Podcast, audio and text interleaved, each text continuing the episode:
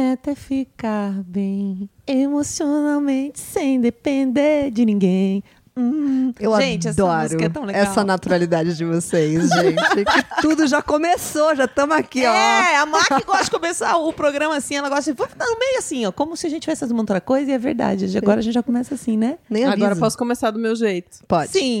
Você que gosta de começar assim. Não, é um marco, é um marco. Eu gosto de começar do jeito que a gente começa, mas Tá, acho vai. importante a gente se apresentar. É, Claro, claro. Oi, eu sou a Marcela Ponstereon. Eu sou a Sheilica Lefinha. E eu- Sheilinda.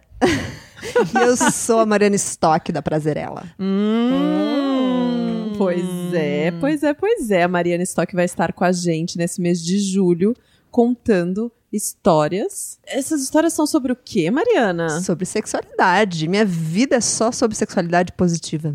Sobre potência das Orgástica. mulheres. Potência orgástica. Eu acho essa palavra maravilhosa. Eu também. Potência, pra mim, já é uma palavra maravilhosa. Prazerela Orgástica, é- então. Prazerela é só sobre potência e só sobre orgástica.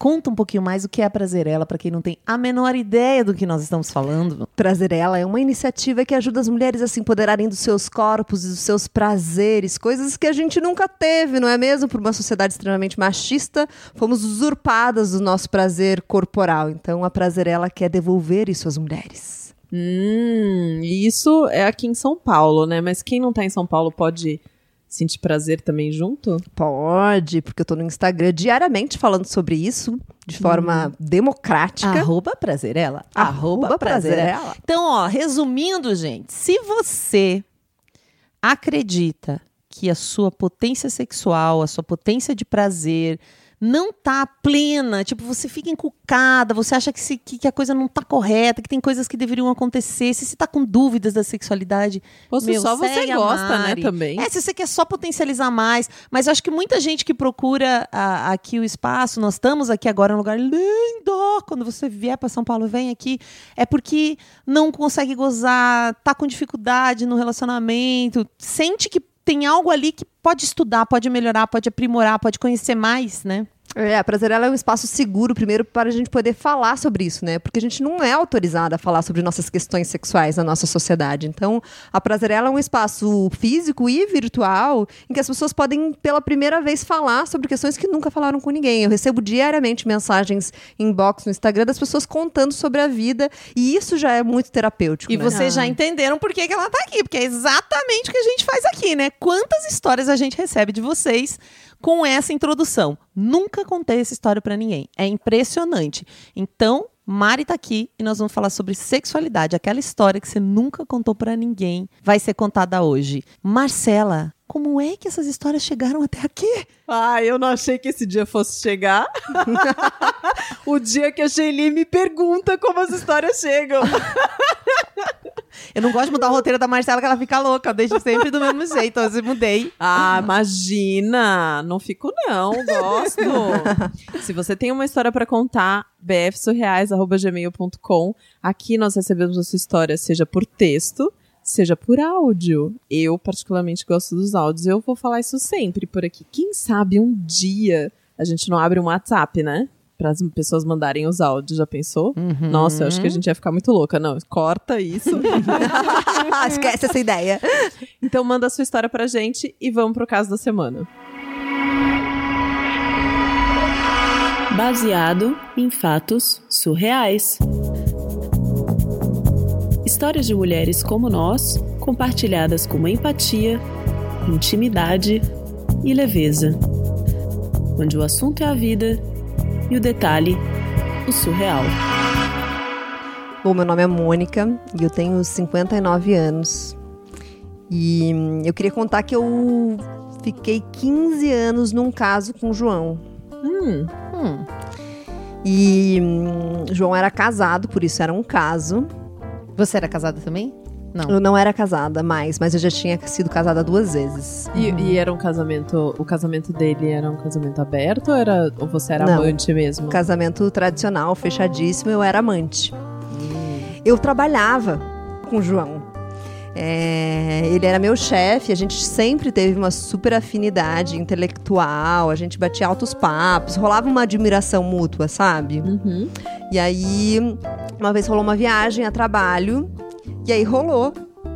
E rolou uma paixão, assim, entre nós dois. E a gente. Isso perdurou por muitos anos. A gente ficou muitos, muitos, muitos anos se vendo toda semana, indo pra motel. E a gente transava deliciosamente, como eu nunca tinha transado na minha vida até então. Ah, você falou, foram 15 anos, né? 15 Nossa, anos. 15 anos É- num caso, mano, é tempo, hein? Ele era bem mais velho que eu, ele tinha 17 anos a mais que eu. Eu tinha 45 na época, ele tinha mais de 60 anos. Nossa. Bom, uns 10 anos depois, que a gente já tava nessa, nessa relação extraconjugal, é, ele começou a falhar. Ele começou a ter problema de ereção. A gente envelheceu, né? Afinal, 10 anos se Sim. passaram. Sim, sim, né? E aí, no começo, eu fiquei muito bolada, porque eu achei que o problema era eu, que ele não tinha mais tesão em mim e tudo Uhum. mais.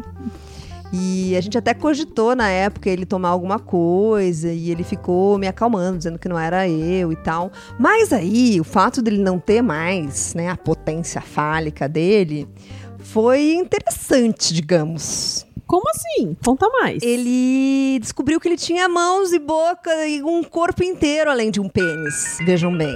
Olha! E aí, Gente, gente, que revolução. começou uma exploratória maravilhosa sensorial pelo meu corpo. Ele começou a tocar em partes que eu nem sabia que existiam dentro de mim e fora de mim. E boca, e língua, e chupada. E, gente, pela primeira vez na minha vida, já quase com 60 anos, eu tinha 50 e tantos, eu tive orgasmos múltiplos. Sem pensar em penetração alguma, porque de repente eu percebi que, não, que o prazer da mulher nada tinha a ver com penetração. Passei a vida inteira achando, que Achando sexo que era... era sobre penetração. Precisei chegar aos 50 e tantos pra descobrir que sexo pra nós mulheres é Precisou muito pra mais falhar. precisou falhar. E aí, Gente. depois de um tempo que eu já tinha descoberto que esse sexo era milhões de vezes melhor do que o sexo que eu vinha tendo até então, ele começou a ponderar de novo. Ah, eu tô pensando em tomar Mas, Viagra. mas assim, peraí. Né, Ele tinha problemas de ereção, e aí vocês se relacionavam, enfim, e ele sentia prazer como? Ah, é porque eu também tocava nele, ele tinha vários arrepios, eu tocava punheta pra ele.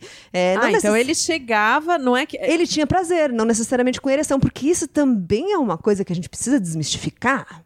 O prazer do homem não necessariamente está ligado à ereção. Ah, olha só. Sim. E aí, é, ele já come- ele começou a reponderar e falar: ah, acho que eu vou tomar Viagra, porque não deve estar tão bom pra você. E eu, de jeito nenhum, acho que você não deve tomar Viagra, vai que você tem um ataque cardíaco, você já tem 60 e tantos anos. Apelou pra O saúde. que, que eu faço? Você tem um ataque aqui no motel, o que, que eu faço com você? Não, eu acho melhor a gente ir, ir pelo caminho seguro, tá tudo bem. Esquece o Viagra Tudo pela sua saúde, meu amor. e pela minha saúde sexual maravilhosa. Gênia, gente, olha só Gente, isso. eu descobri com este cara a potência do meu ânus. Oi! explica, explica, explica. Como Gente, assim? Eu sempre odiei sexo anal. Eu achava aquilo um absurdo. Tipo, os homens tudo querendo colocar aquela coisa no meu ânus. Você nunca tinha feito? Nunca tinha deixado. Tinha só tentado algumas Uhum. vezes, super frustrada. Mas sei que um dia eu tava lá naquele deleite sensorial, ele passando a mão por tudo. Eu já não sabia mais o que, que era a mão dele, o que, que era meu corpo, aquela, aquela coisa Uhum. maravilhosa. E de repente ele falou: Você gosta de dedinho no cu? E eu falei, não, não gosto disso não. Daí depois, então, veja onde está a minha mão, sinta. E ele tava com o dedo no meu cu e eu tava amando. Gente, nunca pensei que um dedinho no cu fosse tão maravilhoso. Gente, foi isso, assim. Minha descoberta da minha potência orgástica veio aos 50 e tantos anos com um cara que não tinha o falo ali disponível. Vejam bem, gente. Mas e você já tinha? Mas você já tinha tido? Você falou que foi casada duas vezes antes. E como É. que era? Gente, casei muito cedo, né? Meu primeiro casamento eu casei com 21 anos. E naquela época, né? Se hoje sexo ainda tá- é tabu, naquela época era muito mais. Assim, sexo era algo super é, não falado. E a gente tinha. era- os dois éramos muito travados, sabe? Assim, sexo era com hora marcada, uma coisa Debaixo do chata, lençol. debaixo do lençol. Não podia transar de manhã porque precisava acordar pra ir pro trabalho. Não podia Ah, transar é. à noite porque no dia seguinte precisava acordar cedo. Era com hora marcada. Com hora marcada, gente. E aí tive dois filhos é, com esse marido. E, e aí que o troço que já era ruim foi de mal a pior. Porque onde tem Virgem Maria, não tem Maria Madalena. Depois que eu fui mãe, nunca mais ele quis me tocar. E pra mim era inadmissível pensar em um casamento é, sem Sério relação mesmo? sexual. Sério. Bom, aí. Não, não transava mais com você. Não transava, não me tocava. E você com 21 anos, bem louca, querendo. É, já com 25, né? Que eu já tinha Sim. dois filhos, Ah. eu a flor da pele, ainda mais no puerpério, aquela coisa dos hormônios louca, querendo ser comida por todos os poros, mas ele não queria nem saber de mim. E aí? Aí você- teve um segundo marido. E esse segundo marido? Então, daí, quando é, a gente terminou esse primeiro casamento, eu falei, vou dar pra São Paulo Maravilhosa. Chegou a minha hora e assim foi. Você tava carente, carente, imagina. Carente. E aí fui pra cidade, assim, e fui devorada e devorei todo mundo. E óbvio que caí numas enrascadas, Uhum. nos embuches, porque topava tudo. Isso também tem muitos aprendizados. E ainda assim era aquela, aquele sexo super normativo, né? Era sexo, aquela bateção, bate-estaca, Sei. pênis na buceta e, E é só. isso, só isso.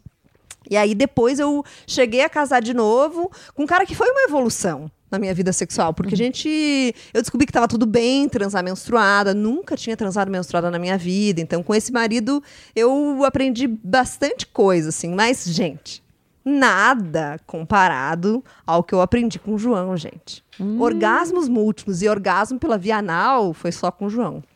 Ai, que maravilhoso, né? E a gente pensa que, que não tem, né, coisas boas depois, que o bom tá só na adolescência, na juventude, né? É, eu acho que, assim, amadurecer é maravilhoso. Pelo menos na minha história, gente. Eu aqui, com 50 e tantos anos, nunca gozei tanto na minha vida. Assim, jovenzinha, não sabia o que era bom na vida.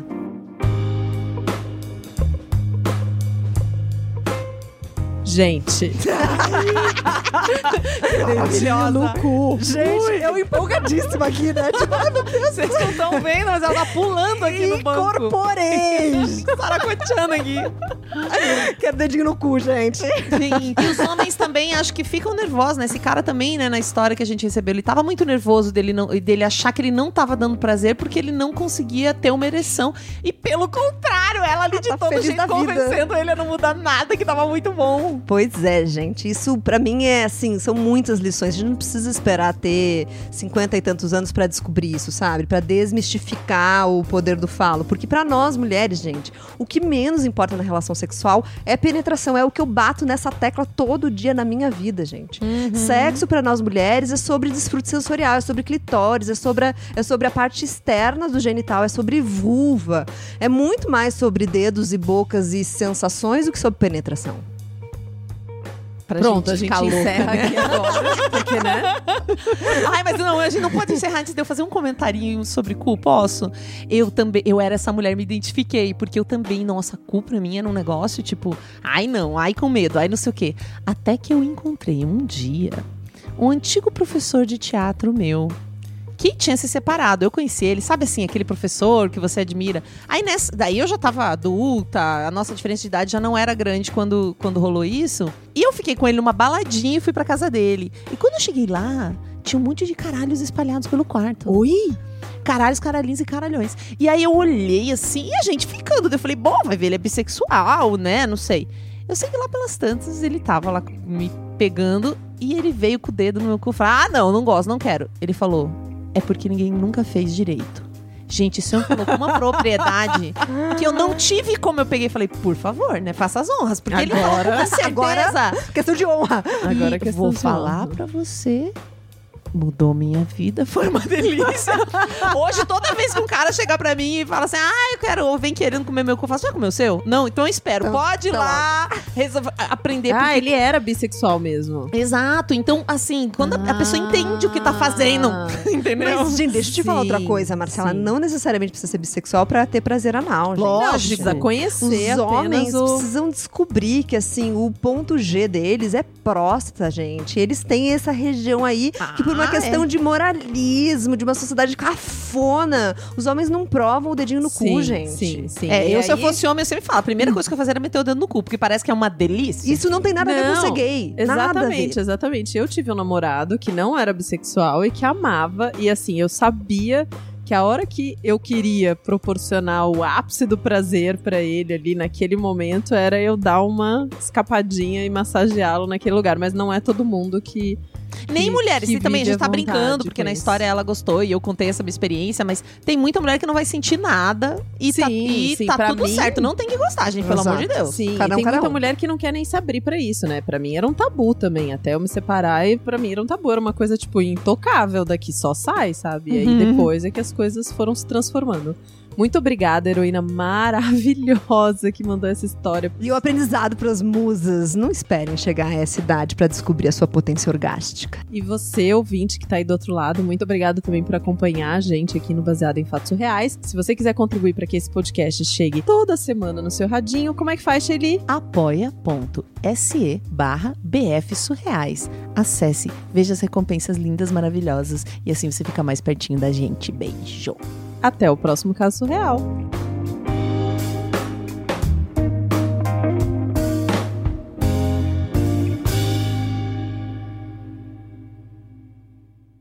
Acompanhe Mulheres Podcasters. Esse episódio foi editado por Nicole Galtério.